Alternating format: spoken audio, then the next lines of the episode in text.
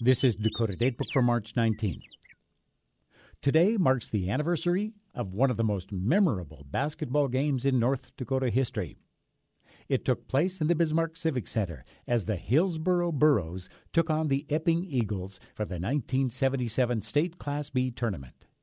The Burros had been to state eight times, had won back to back championships in 73 and 74, and had done so with an enrollment of 210 students.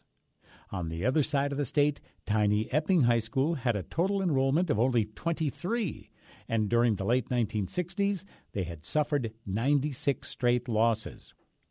The Burros were led by legendary coach Ed Beyer, whose teams had come to expect winning seasons.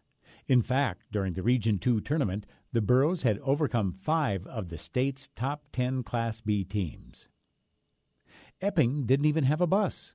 By championship night, the team had taken on Cinderella status, and Hillsboro's starting five were booed before the game even started.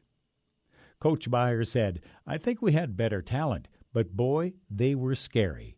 I didn't think it was going to be quite that bad. We were going to be the Lone Rangers on that one. The Eagles had the jitters and couldn't make their shots, and by the end of the first quarter, the Burros led 16 to 5.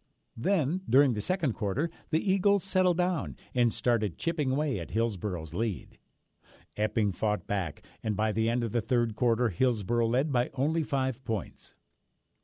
In a call that's controversial to this day, the referee blew the whistle on Epping for carrying the ball, which cost the Eagles a made shot.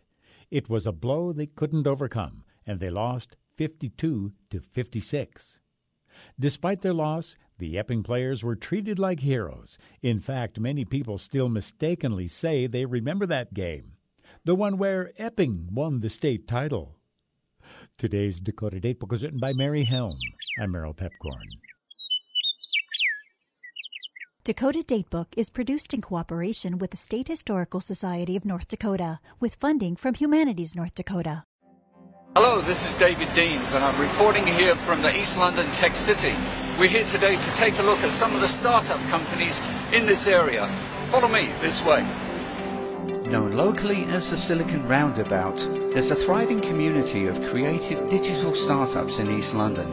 It's a haven for new entrepreneurs that work out of incubators such as the Tech Hub. The Greater Shoreditch area is home to a cluster of several hundred small technology companies. Ranked as one of the fastest growing digital centres in Europe, the UK government's Tech City initiative will build upon this solid foundation.